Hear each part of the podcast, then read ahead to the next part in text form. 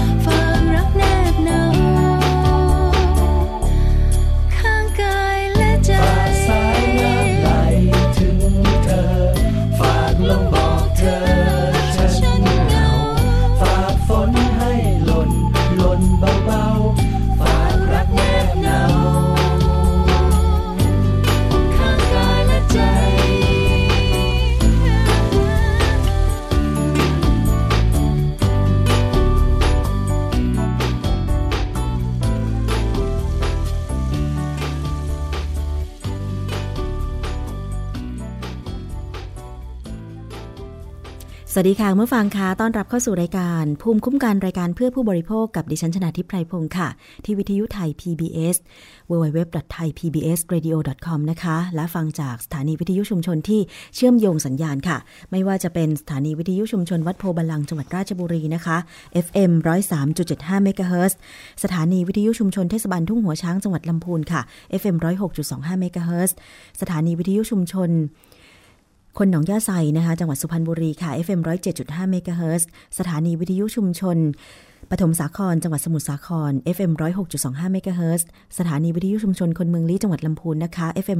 103.75เมกะเฮิรตซ์และสถานีวิทยุชุมชน คนเขาวงจังหวัดกาฬสินธุ์นะคะ FM 89.5เมกะเฮิรตซ์ค่ะ วันนี้ก็เริ่มต้นด้วยเพลงฝากรักนะคะ เสียงของคุณมาชาเป็นเพลงเก่า แต่ว่านำมาขับร้องใหม่ในหลาย ๆ เวอร์ชันนะคะ เอาเป็นว่าก็มีเรื่องราวดีๆ มานำเสนอ คุณผู้ฟังผู้บริโภคกันอีกเช่นเคยนะคะ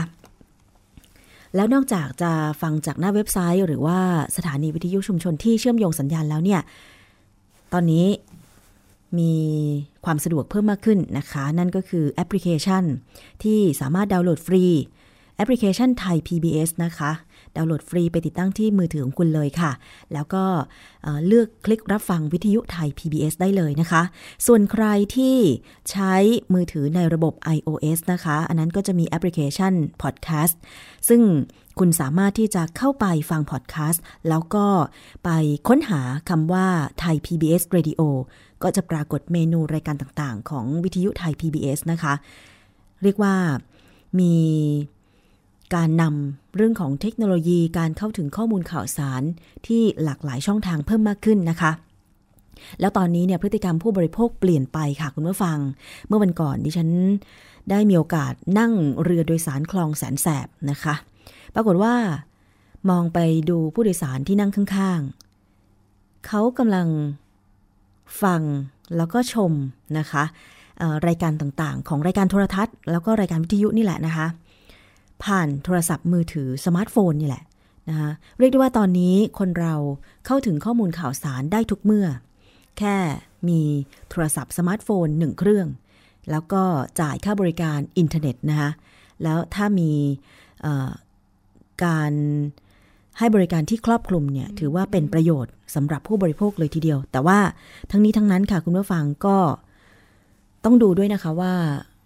สถานที่ที่เราจะก้มมองโทรศัพท์มือถือนั้นเนี่ยนะคะ หรือว่าเเลือกที่จะรับชมรับฟังรายการต่างๆ ผ่านสมาร์ทโฟนเนี่ย มันปลอดภัยสำหรับตัวเราไหม อย่างเช่นกำลังเดินถนนอยู่ อันนี้ก็คงจะต้องใส่ใจกับ ในทางที่เราจะเดินนะคะ ไม่ใช่มัวแต่ก้มมองโทรศัพท์มือถืออาจจะก้าวพลาดหรือไปชนคนอื่น หรือถ้าไม่ระวังอาจจะโดนรถชนได้ อันนี้ก็เคยเกิดกรณีมาแล้วนะคะ แต่ว่าเมื่อคุณขึ้นรถลงเรือเสร็จเรียบร้อยไม่อยู่ในออที่สาธารณะกีดขวางคนอื่นนะคะ ก็สามารถที่จะเอามือถือขึ้นมา แล้วก็ ติดตามข้อมูลข่าวสารอะไรต่างๆ ได้ ไม่ว่าจะเป็นสื่อสังคมออนไลน์นะคะเว็บไซต์ หรือการคลิกรับชมรับฟังวิทยุโทรทัศน์ได้ อันนี้ถือว่าอำนวยความสะดวกมากๆเลยทีเดียวนะคะ มาถึงประเด็นที่เราจะพูดคุยกันในวันนี้ค่ะ เรื่องแรกเป็นเเรื่องของการเคลื่อนไหวของผู้บริโภคกันก่อนก็แล้วกันนะคะ เมื่อ 28 ธันวาคม 2559 ค่ะ ทางเครือข่ายผู้บริโภคนะคะ มีตัวแทนของคณะกรรมการองค์การอิสระเพื่อการคุ้มครองผู้บริโภคภาคประชาชนค่ะ หลาย ๆ ท่านนะคะอออย่างเช่น คุณบุญยืนสิริธรรม คุณสารีอองสมหวังเลขาธิการมูลนิธิเพื่อผู้บริโภคนะคะ อันนี้เป็นตัวแทนนะคะ พร้อมทั้งเครือข่ายผู้บริโภคอีกหลาย ๆ คน เข้ายื่นหนังสือถึงประธานคณะกรรมการป้องกันและปราบปรามการทุจริตแห่งชาติหรือปปชค่ะ ขอให้ตรวจสอบเลขาธิการกสทช จากกรณีที่ไม่บังคับให้ผู้รับใบอนุญาต โครงข่ายโทรศัพท์มือถือ 2 รายก็คือ AIS นะคะ แต่ว่าในนามของบริษัท Advanced Wireless Network นะคะ AWN แล้วก็บริษัท TrueMove H Universal Communication จำกัดหรือ TUC คิดอัตราค่าบริการตามการใช้งานจริงเป็นวินาทีทุกรายการส่งเสริมการขายตามมติ ที่กทค มีไว้เมื่อวันที่ 17 พฤษภาคม 2559 นะคะ โดยเลขาธิการ กสทช ไม่สามารถอ้างเหตุผล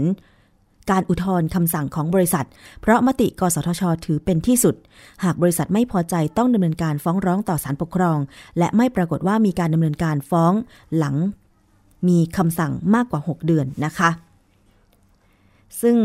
สำนักงงาน กสทช นอกจากจะไม่สามารถบังคับให้ผู้ให้บริการปฏิบัติตามมติของกทค ได้แล้วเนี่ย กลับเสนอให้ที่ประชุมกทค พิจารณาทบทวนมติ เป็นเหตุให้เกิดความเสียหายต่อผู้บริโภคมากกว่า 18,032 ล้านจุด70 บาทนะคะ ใน 7 เดือนนับจากที่กทคมีมติ อาจจะเข้าข่ายความผิดต่อตำแหน่งหน้าที่ราชการ ตามประมวลกฎหมายอาญา เข้าข่ายการละเว้นการปฏิบัติหน้าที่โดยมิชอบนะคะ ซึ่ง ในส่วนของคณะกรรมการกิจการโทรคมนาคม หรือกทคเสียงข้างมากเนี่ยเป็นผู้เห็นชอบหลักเกณฑ์ในการประมูลคลื่นความถี่ และวิธีการอนุญาตให้ใช้คลื่นความถี่ย่าน 1,800เมกะเฮิรตซ์และ 900เมกะเฮิรตซ์โดยในข้อ 21 วงเล็บ 5 ค่ะกำหนดให้ผู้รับ อนุญาตต้องจัดให้มีบริการที่เป็นธรรม ซึ่งรวมถึงการกำหนดอัตราค่าบริการที่สมเหตุผล ไม่เอาเปรียบผู้บริโภค มีความชัดเจน และการให้บริการที่มีคุณภาพ รวมทั้งจะต้องคิดค่าบริการตามการใช้งานจริง รวมทั้งมีมติ และจะเป็นการเปลี่ยนผ่านไปสู่การคิดค่าบริการตามการใช้งานจริงในย่านคลื่นความถี่อื่นต่อไป กทคเสียงข้างมาก นอกจากจะไม่กำกับ สำนักงานเร่งรัด ผู้รับใบอนุญาตให้คิดค่าบริการตามการใช้งานจริง ตามมติของตนเอง ยังมีการปฏิบัติการที่ล่าช้าเกินควร ทั้งที่ได้รับข้อเสนอจากสภาปฏิรูปแห่งชาติเป็นเวลา 2 ปี สภานิติบัญญัติแห่งชาติ สภาขับเคลื่อนการปฏิรูปประเทศ แต่ยังไม่มีผลในทางปฏิบัติจนถึงปัจจุบัน รวมทั้งไม่คุ้มครองผู้ร้องเรียนในการคิดค่าบริการตามจริง จากกรณีของนายวัชรพัฒน์ไวยทยกุล โดยมีมติให้บริษัท สามารถ เก็บค่าบริการเพิ่ม และมีความพยายามทบทวนมติกทคในเรื่องนี้ ซึ่งอาจจะเข้าข่ายช่วยเอื้อประโยชน์ต่อบริษัท โดยใช้แง่มุมกฎหมายว่าเป็นการพิจารณามติใหม่ ไม่ใช่การทบทวนมติของกทคค่ะ อันนี้ก็คือเป็นเหตุผลที่ทางเครือข่ายผู้บริโภคนะคะได้ไปยื่นต่อปปช ให้มีการตรวจสอบเลขาธิการกสทช กรณีที่มีมติให้คิดค่าบริการ โทรศัพท์มือถือมือถือนะคะ ทุกรายการส่งเสริมการขายเนี่ยตามจริงเป็นวินาทีไม่ปัดเศษ แต่ว่าไม่สามารถบังคับใช้ได้นั่นเองนะคะ คุณผู้ฟัง เดี๋ยวรอความคืบหน้ากันต่อไปค่ะ ว่าเรื่องนี้จะเป็นอย่างไรเมื่อมีการร้องปปชให้ตรวจสอบเลขาธิการกสทช แล้วนะคะ แล้วก็มีอีกเรื่องหนึ่งค่ะ คุณผู้ฟังเป็นข่าวนะคะ เกี่ยวกับเรื่องของสมาชิกของ True Vision ที่ มีประกาศจาก True Vision ว่า 1 มกราคม 2560 เป็นต้นไปเนี่ยจะยกเลิก หรือว่ายุติการออกอากาศ 6 ช่องรายการในเครือของ HBO นะคะ ใครที่เป็นสมาชิก True Vision อยู่ก็คงทราบ คือจะต้องจ่ายเงินรายเดือนนะคะ เป็นเขาเรียกว่าเป็น Pay TV นั่นเองนะคะโดยทาง True Vision บอกว่ายกเลิก 6 ช่องรายการของ HBO ตั้งแต่ 1 มกราคม 2560 และก็พร้อมจะนำช่องรายการใหม่ที่ได้รับความนิยมจากทั่วโลกจำนวน 7 ช่อง มาออกอากาศทดแทนให้สมาชิกได้รับชมต่อเนื่องทันทีนะคะ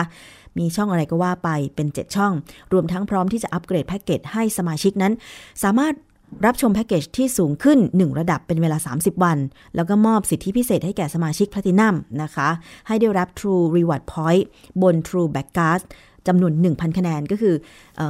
แถมนะคะแถมเกี่ยวกับ point ต่างๆ ในการสะสมคะแนนเพื่อใช้สิทธิ์ อย่างอื่นต่อไป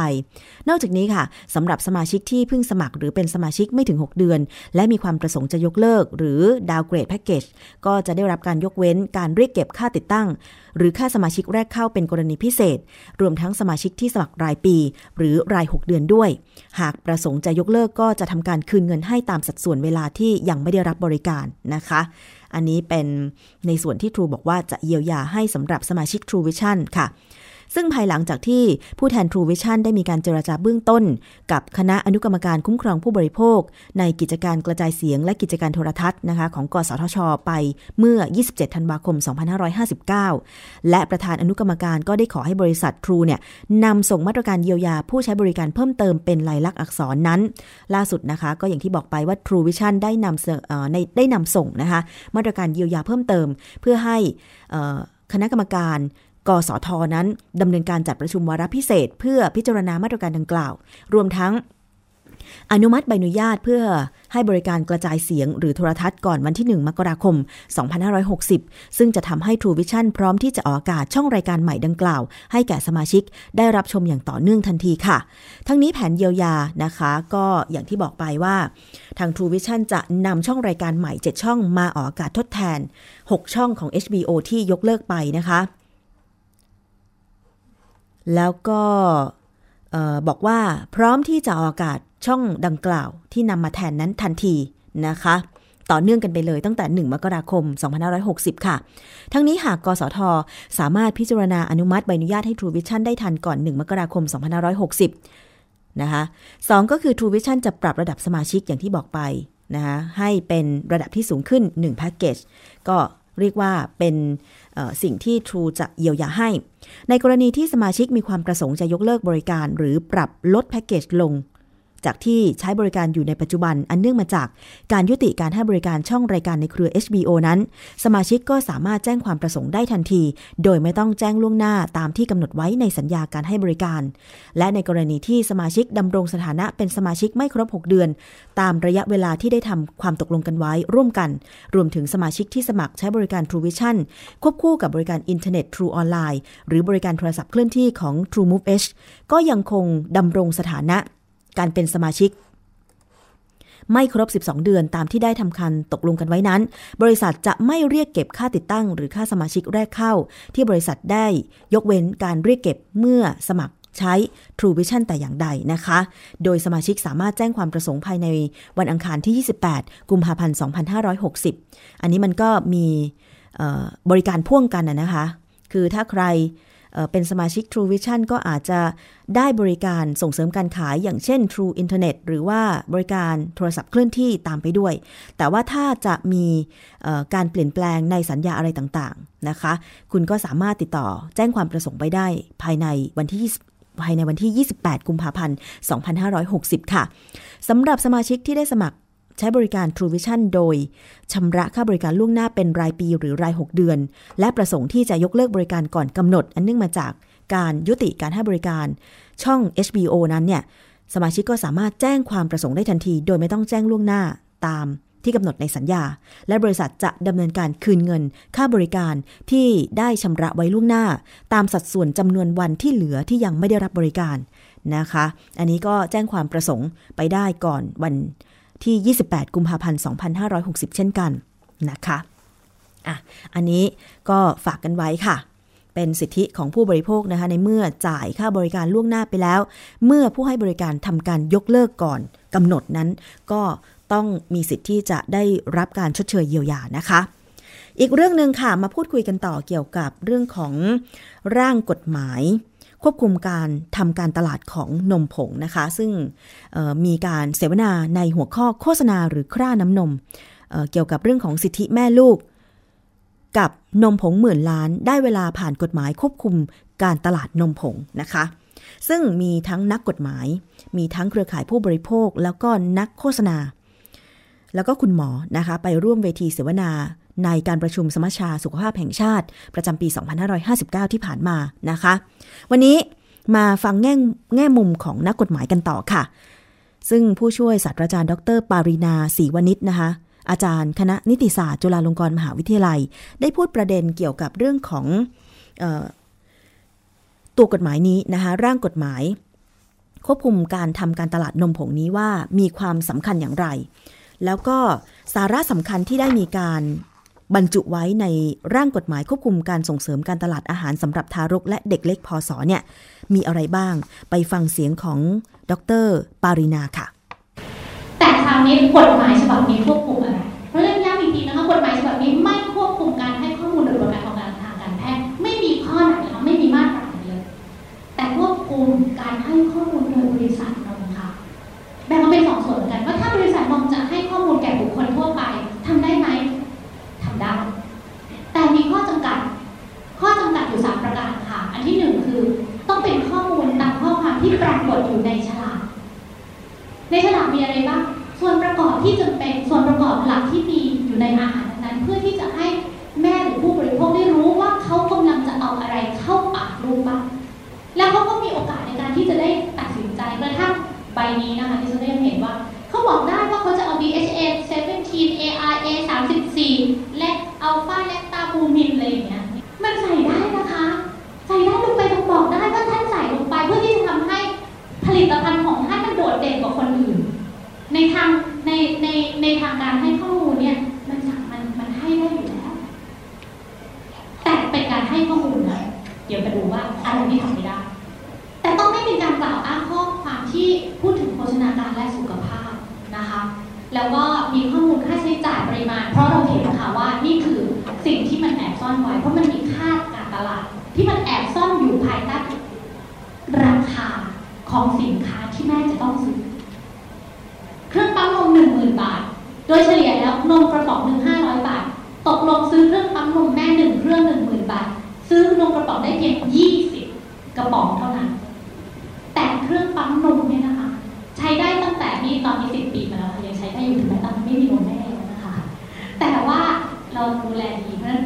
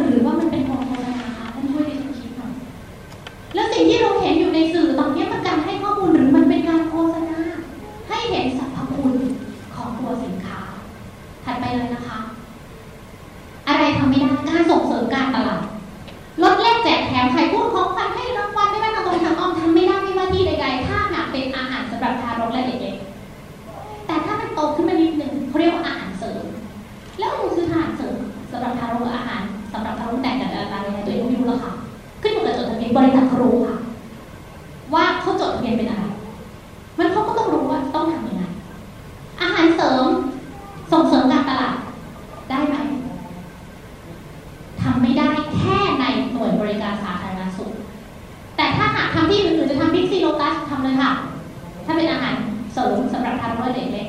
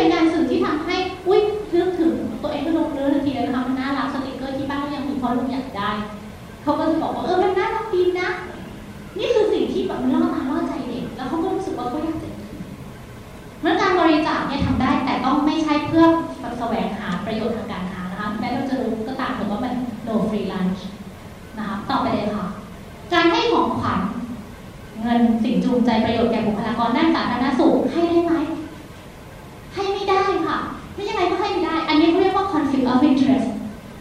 การที่เราได้รับของจากใครสักคน เราก็จะรู้สึกว่าเราต้องมีหน้าที่เราก็ต้องถูกเองแค่นั้นละยกเว้นการให้ตามประเพณีหรือทางจรรยาร่างกฎหมายย่อมาจากไหนคิดขึ้นเองไหมไม่ใช่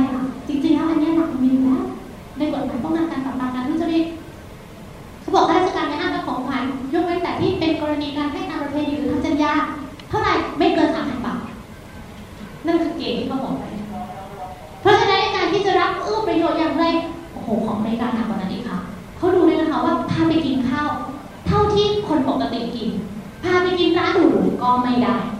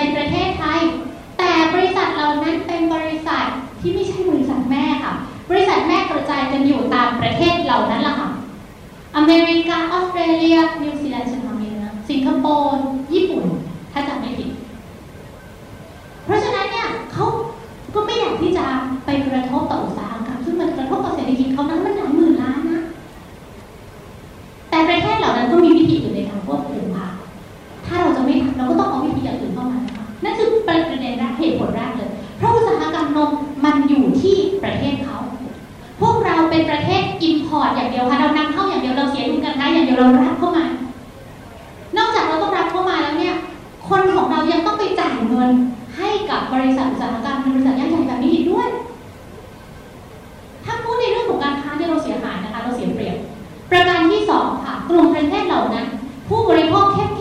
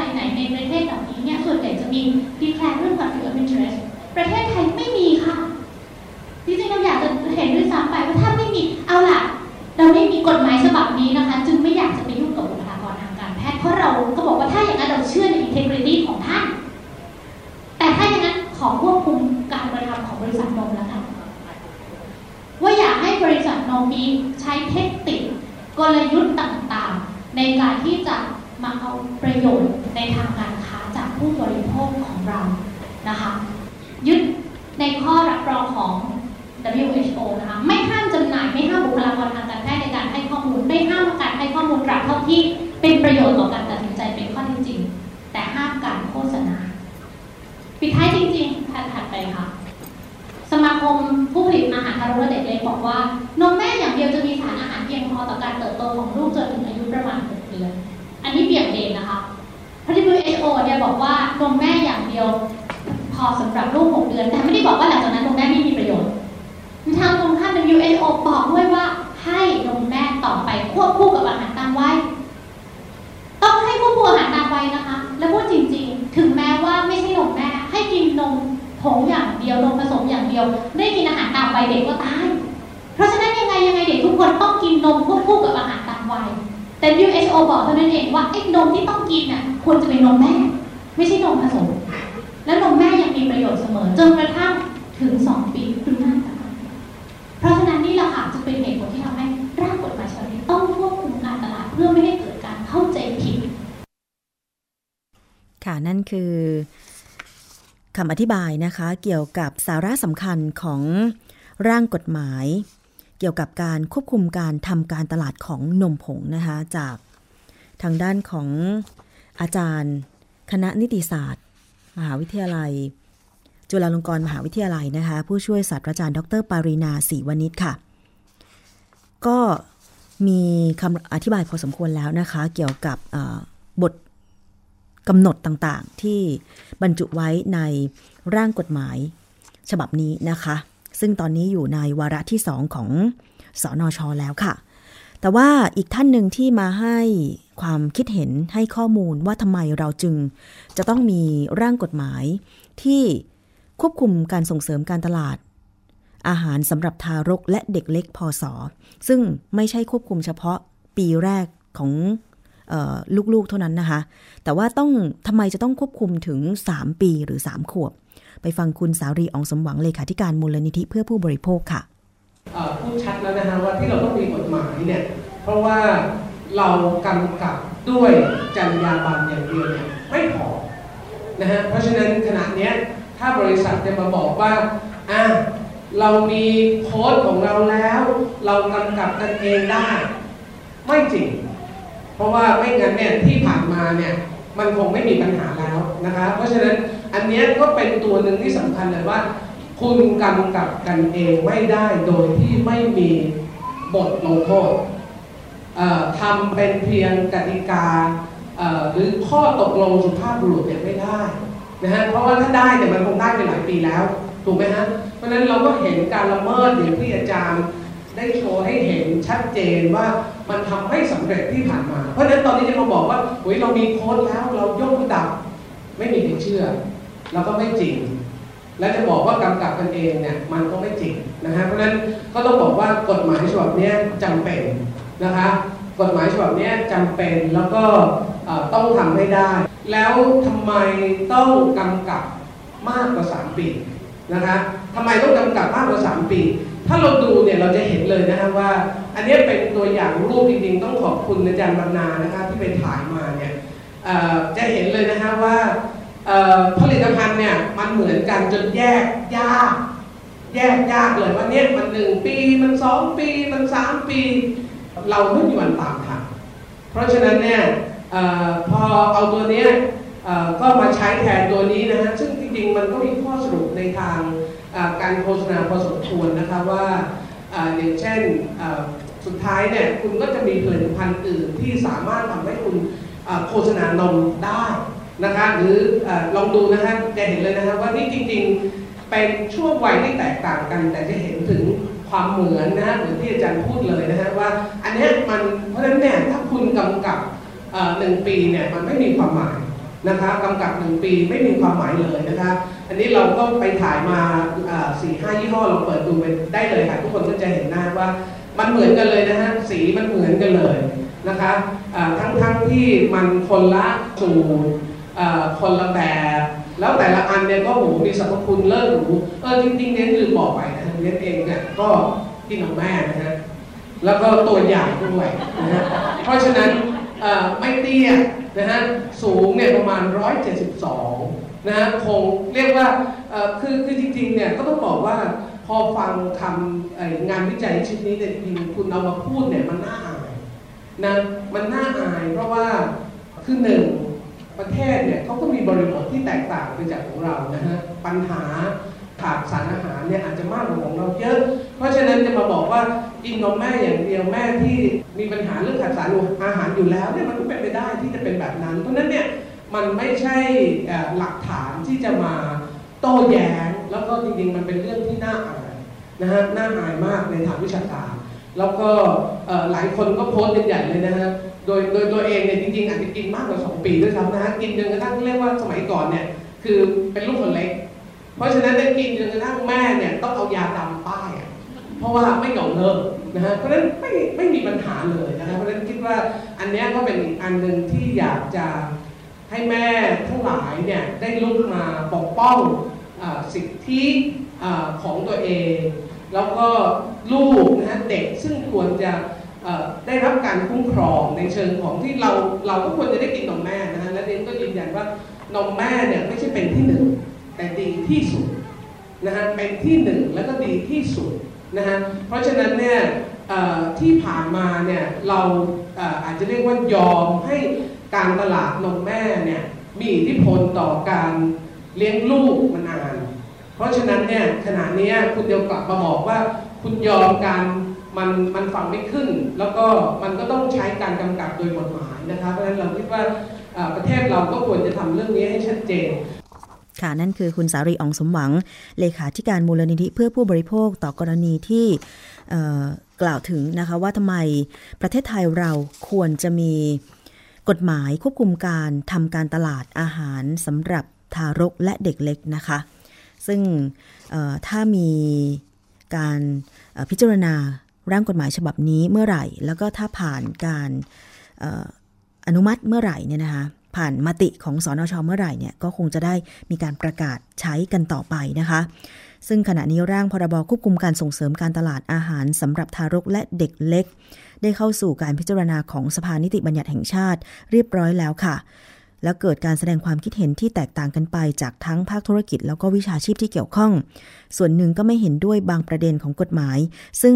รมอนามัยในฐานะผู้กำกับดูแลร่างพรบฉบับนี้ก็มีการสร้างความเข้าใจที่ถูกต้อง ให้แก่ผู้มีส่วนได้ส่วนเสียแล้วก็ประชาชน ว่าเนื้อหาของกฎหมายนั้นนะคะ สอดคล้องกับหลักเกณฑ์สากลว่าด้วยการตลาดอาหารสำหรับทารกและเด็กเล็ก ซึ่งทั้งองค์การอนามัยโลกแล้วก็ยูนิเซฟให้การยอมรับ พร้อมเร่งรณรงค์สังคมไทย เกิดความรู้และความเชื่อมั่น ส่งเสริมนมแม่ในการเลี้ยงดูลูกอย่างต่อเนื่องในอนาคตค่ะ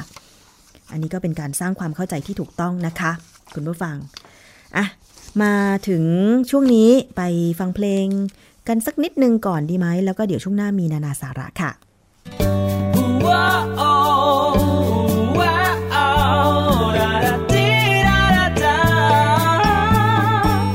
อะไรอยู่ในรอยยิ้มมันสดใส อะไรอยู่ในความหวานนั้นจับใจและในวันดีๆ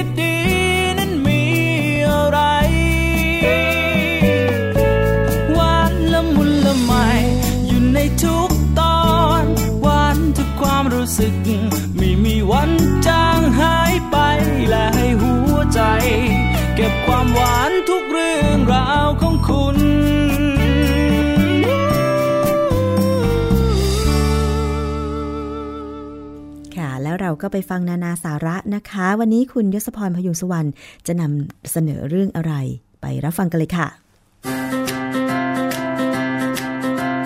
นานาสาระ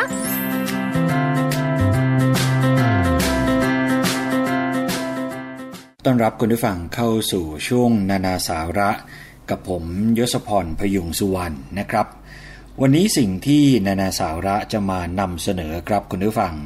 ก็เป็นเรื่องที่น่าจะมาเริ่มต้นปีใหม่ ปี 2560 ที่กำลังจะมาถึงได้เป็นอย่างดีนะครับ เรื่องที่ว่านี้ก็คืออยากจะเชิญชวน ให้คุณผู้ฟังเนี่ยนะครับมาปรับเปลี่ยนมุมมอง ปรับเปลี่ยนความคิดของเรา ซึ่งเป็นคนไทยนะครับ ให้เป็นวิทยาศาสตร์มากขึ้น ที่ต้องเน้นแล้วก็ บอกว่าซึ่งเราเป็นคนไทยเนี่ยก็เพราะว่าคือบางทีแล้วเนี่ยความคิดของคนโดยส่วนใหญ่ในสังคมไทยนะครับ ยังไม่ค่อยอิงเรื่องของวิทยาศาสตร์เนี่ยเท่าที่ควรยังมีความเชื่อ ยังมีปัจจัยอื่น ๆ ที่เข้ามาแทรกนะครับ แล้วก็ทำให้ความคิดนั้นดูเหมือนไม่ค่อยเป็นเหตุเป็นผลเท่าไหร่ แต่จริง ๆ จะว่าไปเนี่ยเราสามารถปรับความคิด หรือเปลี่ยนวิธีคิดที่ว่านี้ได้อย่างไม่ยากจนเกินไปด้วยนะครับ ผู้ที่มาจุดประกายในเรื่องนี้เนี่ยนะครับคุณผู้ฟังก็คือรองศาสตราจารย์ ดรชัยวัฒน์คุประตะกูล เป็นเจ้าของนามปากกาชัยคุปเตคีออน และวัฒนชัย แล้วก็ถือว่าเป็นนักวิชาการซึ่งเป็นเสาหลักนะครับ แห่งวงการวิทยาศาสตร์ของประเทศไทย ได้พูดถึงเรื่องของความเป็นวิทยาศาสตร์ เรื่องของการคิดเป็นวิทยาศาสตร์ ซึ่งก็คือการคิดแบบเป็นเหตุเป็นผล เมื่อเราคิดแบบเป็นเหตุเป็นผลแล้วเนี่ยนะครับ จะเหมือนมีภูมิคุ้มกัน ให้เราเนี่ยสามารถฟันฝ่าเรื่องราวต่างๆ ให้ผ่านพ้นไปได้ด้วยดี มีคนเข้ามาช่วยเหลือนะครับ มีคนเข้ามาดูแล มีคนเข้ามาแนะนำด้วยความที่เราคิดแบบเป็นเหตุเป็นผล เพราะฉะนั้นสิ่งแวดล้อมต่างๆ ก็จะเอื้อให้เราได้เจอคนดีๆนะครับ ได้เจอคนที่คิดเหมือนเหมือนกัน ลองมาดูกันนะครับคุณผู้ฟังว่าการที่เราจะคิดแบบเป็นเหตุเป็นผลเนี่ยมันก็มีหลายเรื่องที่เราคงต้องเริ่มต้น โดยวันนี้นานาสาระเนี่ยจะยก ตัวอย่างจากวิธีการที่อาจารย์ชัยวัฒน์คุปราตะกูลที่ว่า ได้แนะนำไว้นะครับ ก่อนอื่นเลยเนี่ยครับในปัจจุบัน วิทยาศาสตร์เนี่ยเป็นจุดตั้งต้นของทุกศาสตร์การเรียนรู้ที่เกิดขึ้นในยุคนี้นะครับคุณผู้ฟัง แล้วก็มีการนำมาแบ่งเป็นการศึกษาในสาขาโน้นสาขานี้ นั่นก็เป็นเพราะว่าวิทยาศาสตร์เนี่ยเป็นศาสตร์ที่ใช้อธิบายทุกสิ่งทุกอย่าง ที่เกี่ยวข้องกับมนุษย์และธรรมชาติ เปรียบเสมือนคลังข้อมูลที่บรรจุความรู้มากมายมหาศาล จนกระทั่งคนเพียงคนเดียวเนี่ยนะครับ ไม่สามารถศึกษาให้รู้ทั้งหมดได้ อาจารย์ยกตัวอย่างนะครับให้ได้เห็นว่าอย่างเช่นในสมัยก่อน หมอโดยทั่วไปเนี่ยรักษาได้ทุกโรค ทั้งปวดหัว ปวดฟัน ปวดท้องรักษาได้หมด แต่ในปัจจุบันนี้ครับเรามีหมอที่เชี่ยวชาญ เฉพาะด้าน เฉพาะทางมากมาย นั่นก็แสดงถึงพัฒนาการขององค์ความรู้วิทยาศาสตร์ที่เพิ่มมากขึ้น จนกระทั่งหมอคนเดียวเนี่ยนะครับไม่สามารถจะรู้ได้หมดสิ้น เลยต้องเจาะศึกษาเป็นสาขาวิชาไปสำหรับในเรื่องของหลักพุทธศาสนาที่ซึ่งเป็นแนวทางนะครับในการดำเนินชีวิต ควบคู่ไปกับความเป็นวิทยาศาสตร์ หรือว่าหลักกาลามสูตร หรือหลักความเชื่อสิบประการ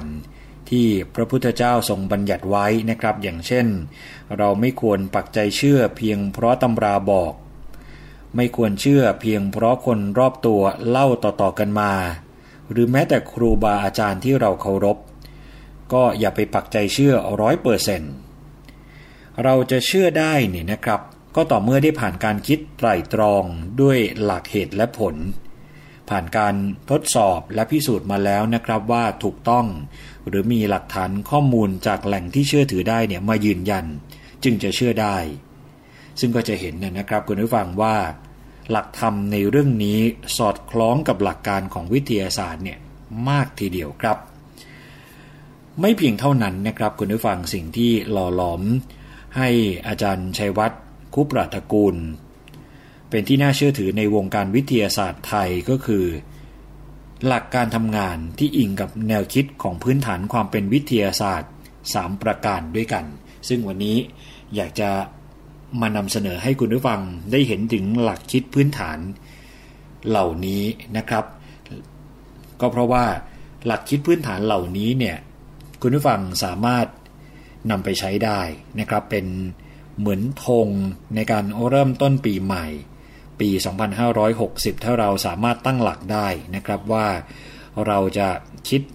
แบบมีเหตุและผลมากขึ้น ใช้สติในการดำเนินชีวิตมากขึ้น เมื่อเรามีธงอย่างนี้แล้วเนี่ยนะครับ ค่อยๆปรับค่อยๆ เปลี่ยนปี 2560 เนี่ยอาจจะเป็นปีที่รุ่งโรจน์ของคุณผู้ฟังเนี่ยก็เป็นไปได้เช่นเดียวกันนะครับ ลองมาดูครับว่า แนวคิดของพื้นฐานความเป็นวิทยาศาสตร์ 3 ประการ ที่กูรูวิทยาศาสตร์ อย่างอาจารย์ชัยวัฒน์คุปราตกูล ได้นำมาใช้แล้วก็สร้างความน่าเชื่อถือในวงการวิทยาศาสตร์ของไทยมีอะไรบ้างนะครับ อย่างแรกเลยครับคุณผู้ฟังก็คือการยึดมั่นในหลักการของเหตุและผล ซึ่งไม่ใช่เหตุผลอลองมาขยายความ ในเรื่องนี้กันนะครับ อาจารย์ชัยวัฒน์เนี่ยบอกว่าเราทุกคนไม่ว่าจะทำอะไร ถูกหรือผิดเนี่ยมีเหตุผลทั้งนั้นนะครับ แม้แต่คนขโมยของของเขาเนี่ยเขาก็มีเหตุผล ก็คือความอยากได้ แต่วิธีการนะครับโดยเฉพาะการคิดก่อนที่จะตัดสินใจทำอะไรนั้น ต้องใช้หลักเหตุและผล ซึ่งเชื่อว่าสิ่งที่เกิดขึ้น สิ่งที่เป็นอยู่ในขณะนี้เนี่ยเป็นผล ซึ่งต้องมีเหตุนำมาก่อนเสมอนะครับ หมายความว่า ถ้าผลออกมาไม่ดีเนี่ยเราก็ต้องไปพิจารณาหาเหตุที่นำมาซึ่งผลไม่ดีนั้นนะครับ เมื่อรู้แล้วเนี่ยก็ต้องหาทางป้องกัน ต้องหาทางในการเตือนใจตัวเอง ไม่ให้เหตุนั้นนำมาซึ่งการกระทำที่ก่อให้เกิดผลที่ไม่พึงประสงค์นั้นอีก นะครับ นี่คือการยึดมั่นในหลักการของเหตุและผล ซึ่งไม่ใช่เหตุผลนะครับ อย่างที่สองประการที่สองเนี่ยก็คือต้องยึดมั่น ในสิ่งที่เกิดจากการคิดอย่างเป็นระบบ เป็นการคิดที่ผ่านการศึกษาข้อมูลมาอย่างแม่นยำชัดเจน ไตรตรอง ยึดหลักของเหตุและผลนะครับ ไม่คิดเข้าข้างตัวเองแบบมีมิจฉาทิฏฐิ คนเราเนี่ยมักจะคิดเองตามใจชอบในทุกเรื่องนะครับ เช่น ถ้าเราจะสร้างรถยนต์ขึ้นสักคันหนึ่งเนี่ยเราก็ต้องศึกษาครับว่าที่ผ่านมาเขาสร้างรถยนต์ขึ้นมาเนี่ยได้อย่างไร มีข้อดีข้อเสีย และความแตกต่างกันอย่างไร ถ้าเราละเลยในเรื่องราวที่ผ่านมานี้นะครับ เราก็จะคิดคำนึงถึงแค่ผลของมันเนี่ยอย่างเดียว ย่อมไปเหมือนกับ คำกล่าวที่มีคนกล่าวเอาไว้นะครับว่า แมว ไม่ว่าจะมีสีใดก็ตามเนี่ยขอให้จับหนูได้ก็พอ สิ่งนี้แสดงถึงการคิดทำสิ่งหนึ่งสิ่งใด โดยไม่ได้สนใจกระบวนการนะครับคุณผู้ฟัง ดูเหมือนดีแต่จริง ๆ แล้วเนี่ยความคิดแบบนี้อันตรายครับ แต่การคิดแบบวิทยาศาสตร์ ไม่ได้สอนอย่างนั้นนะครับ วิทยาศาสตร์เนี่ยจะสนใจกระบวนการแต่ละกระบวนการ ว่าจะก่อให้เกิดผลกระทบอะไร มีผลอะไรออกมา ซึ่งข้อนี้เนี่ยเป็นสิ่งที่จะต้องให้ความใส่ใจเนี่ยเป็นอย่างมากนะครับ เราต้องยึดถึงกระบวนการบ้าง ว่ามันมีกระบวนการแต่ละกระบวนการอย่างไร แล้วก็ก่อให้เกิดผลกระทบอะไร มีผลอะไรออกมานะครับ ไม่ใช่ว่านึกถึงแต่เป้าหมายอย่างเดียว คือมีเหมือนกันนะครับ คนยุคนี้สมัยนี้ไม่สนใจว่าวิธีการจะได้มาอย่างไร ขอให้เป้าหมาย ได้ตามที่ตั้งใจไว้เนี่ยเป็นพอ ซึ่งจริง ๆ กระบวนการหรือวิธีการอาจจะไม่ค่อยถูกต้อง อาจจะไม่ถึงขนาดสีดำแต่ก็เป็นสีเทาซึ่งก็อาจจะเป็นเรื่องที่ไม่ถูกต้องนัก เพราะฉะนั้นเรื่องของ กระบวนการแต่ละกระบวนการก็เป็นสิ่งที่เราจะต้องให้ความใส่ใจมากขึ้น ประการที่สามครับคุณผู้ฟัง อาจารย์ชัยวัฒน์คุปปลตะกูลเนี่ยบอกว่า ในการทำงานหรือคิดสร้างสรรค์สิ่งใดนั้น ต้องใช้ข้อมูลที่เป็นจริงนะครับมีคนสงสัยกันมามากนะครับว่า เราจะรู้ได้อย่างไรว่า ข้อมูลที่เรานำมาใช้นั้น เป็นข้อมูลที่เป็นจริง เพราะในการศึกษาเรื่องใดเรื่องหนึ่งเนี่ยย่อมต้องฟังข้อมูลมาจากหลายคนหลายทาง แล้วอย่างนี้เนี่ยจะเอาอะไรเป็นเครื่องตัดสินนะครับว่าเราควรเชื่ออะไร อาจารย์ชัยวัฒน์ท่านที่ว่าเนี่ยบอกว่า สิ่งที่เราทำได้ก็คือการตรวจสอบข้อมูลอย่างดีที่สุดนะครับเท่าที่เราจะทำได้ก่อนที่จะเชื่อ หรือเอาอะไรมาอ้าง ถ้าเราไม่รู้เนี่ย เราก็ต้องใช้เวลาศึกษา ขวนขวายแสวงหาข้อมูลให้มากนะครับ ซึ่งเราอาจจะได้ความรู้ใหม่ขึ้นมาเนี่ยก็ได้ เพราะว่าโทษจากการใช้ข้อมูลผิดๆไปอ้างเนี่ยไม่ได้เกิดกับตัวเราคนเดียวนะครับ แต่ว่าคนอื่นที่มีส่วนเกี่ยวข้องกับงานของเรา ก็อาจจะมีความเชื่อแบบผิดๆไปด้วย เพราะว่าเราเป็นคนบอกเขา แล้วเขาเนี่ยก็อาจจะ มีความเชื่อถือในตัวเรานะครับ ว่าเราเป็นคนน่าเชื่อถือ เพราะฉะนั้นสิ่งที่เราพูดไปผิดหรือถูกเนี่ยไม่รู้ แต่พอเป็นเราพูด ซึ่งเขาเชื่อถือในตัวเราเนี่ยเขาก็จะเชื่อไปนะครับ เพราะฉะนั้นการให้ข้อมูลที่ผิดผิดเนี่ยมันไม่ได้มีผลเพียงแค่ตัวเราเท่านั้นสิ่งรอบข้าง ก็อาจจะได้รับผลกระทบตามมาเช่นเดียวกันนะครับ นี่คือหลักสามประการ คือเป็นแนวคิดของพื้นฐานความเป็นวิทยาศาสตร์ 3 ประการของอาจารย์ชัยวัฒน์ท่านที่ว่า ผมย้ำอีกครั้งหนึ่งนะครับหนึ่งก็คือการยึดมั่น ในหลักการของเหตุและผลซึ่งไม่ใช่เหตุผลนะครับสองก็คือต้องยึดมั่น ในสิ่งที่เกิดจากการคิดอย่างเป็นระบบนะครับผ่านการศึกษาข้อมูลเนี่ยมาอย่างแม่นยำข้อมูลนั้นมีความชัดเจนไตร่ตรองอย่างดี ยึดหลักของเหตุและผลที่สำคัญคือไม่คิดเข้าข้างตัวเองแบบมีมิจฉาทิฐินะครับ และ 3 ก็คือในการทำงาน หรือคิดสร้างสรรค์สิ่งใดนั้น จะต้องใช้ข้อมูลที่เป็นจริงนะครับ แล้วก็วิธีการที่เราจะรู้ว่าข้อมูลนั้นจริงหรือไม่จริงเนี่ยก็ต้องตรวจสอบข้อมูลอย่างดีที่สุดเท่าที่เราจะสามารถทำได้ก่อนที่จะเชื่อ นะครับ การตรวจสอบเนี่ยก็มีหลายวิธีครับคุณผู้ฟัง ถ้าเราไม่สามารถที่จะโทรไปสอบถาม หรือคุยกับผู้รู้ในเรื่องนั้นๆ สัก 2-3 คนนะครับ คือถ้าคุยกับคนคนเดียวเนี่ยเดี๋ยวก็กลายเป็นว่าเราไปเชื่อข้อมูลด้านเดียว เราไปเชื่อข้อมูลจากมุมมองของคนคนเดียว เป็นไปได้ก็คือคุยสักสองสามคน แล้วก็ลองดูซินะครับว่า ข้อมูลส่วนไหนที่ตรงกัน ข้อมูลส่วนไหนที่อาจจะคิดไม่เหมือนกัน เราก็จะสามารถนำข้อมูลนั้นมาวิเคราะห์ได้ หรือถ้าไม่สามารถทำได้ การเข้าไปเช็คข้อมูลนะครับจากหลาย ๆ แหล่ง อย่างเดี๋ยวนี้เวลาที่เราติดตามข่าวสาร จากหน้าจออินเทอร์เน็ต หน้าจอคอมพิวเตอร์เนี่ยนะครับ เราก็จะเห็นโอ้ข่าวลวงมากมาย ถ้าเราอ่านแล้วเชื่อเลยเนี่ยเราก็ตกเป็นเหยื่อ นะครับ อย่างที่เขาว่ากันคือเราก็ไม่รู้เท่าทันสื่อ แต่ถ้าเราอ่านแล้วก็อาจจะตกใจกับข่าวที่เราเห็นอยู่หน้าจอ อยู่ตรงหน้าของเรา แต่ก็อย่าเพิ่งไปเชื่อเลยอย่างเงี้ยนะครับ ไปดูซิว่าเออช่องอื่น หนังสือพิมพ์ฉบับอื่น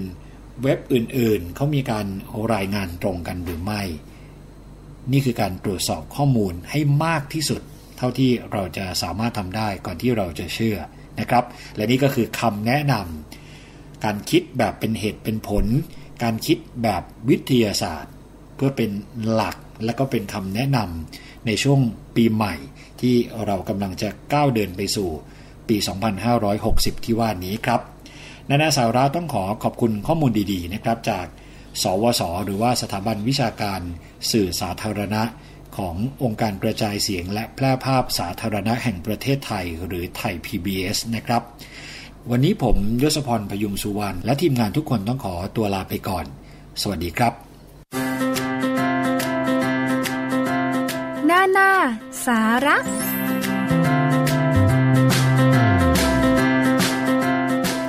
ค่ะนี่คือ ข้อมูลดีๆนะคะ เราจะได้เริ่มต้นปีใหม่ด้วยการคิดแบบวิทยาศาสตร์ สร้างภูมิคุ้มกันที่ดีให้กับชีวิตค่ะ เมื่อได้รับทราบข้อมูลข่าวสารอะไรมา ไม่ว่าจะเป็นจากเว็บไซต์นะคะ หรือว่าการส่งต่อกันทาง Line Facebook อะไรก็ตามเนี่ยคงจะต้องกลั่นกรองกันก่อนนะคะ อย่าเพิ่งไปเชื่อตามนั้น อย่างเช่นมีบางข้อมูลตอนนี้ที่มีการส่งต่อกันเยอะเลยนะคะ ดิฉันเองก็ได้รับเหมือนกันว่า เนี่ย ถ้าดื่มน้ำโคกผสมกระทิงแดง อะ ต้องขออภัยที่ พูดชื่อยี่ห้อนะคะน้ำอัดลมผสมเครื่องดื่มชูกำลังเนี่ย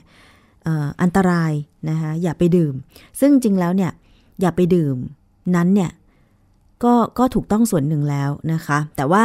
พออพอนำสองอย่างนี้มาผสมกันเนี่ย มันอันตรายอย่างไรอะไรหรือไม่เนี่ย คงจะต้องไปพิสูจน์กันก่อน แต่ที่แน่ ๆ ก็คือระมัดระวังในการดื่มไว้จะเป็นการดีค่ะ เพราะว่าน้ำอัดลมดื่มมากก็ไม่ดีนะคะ เพราะว่ามันมีแก๊สมีอะไรด้วย หรือเครื่องดื่มชูกำลังคำเตือนเขาก็บอกอยู่แล้วนะคะว่าห้ามดื่มเกินวันละสองขวด เพราะว่ามันอาจจะมี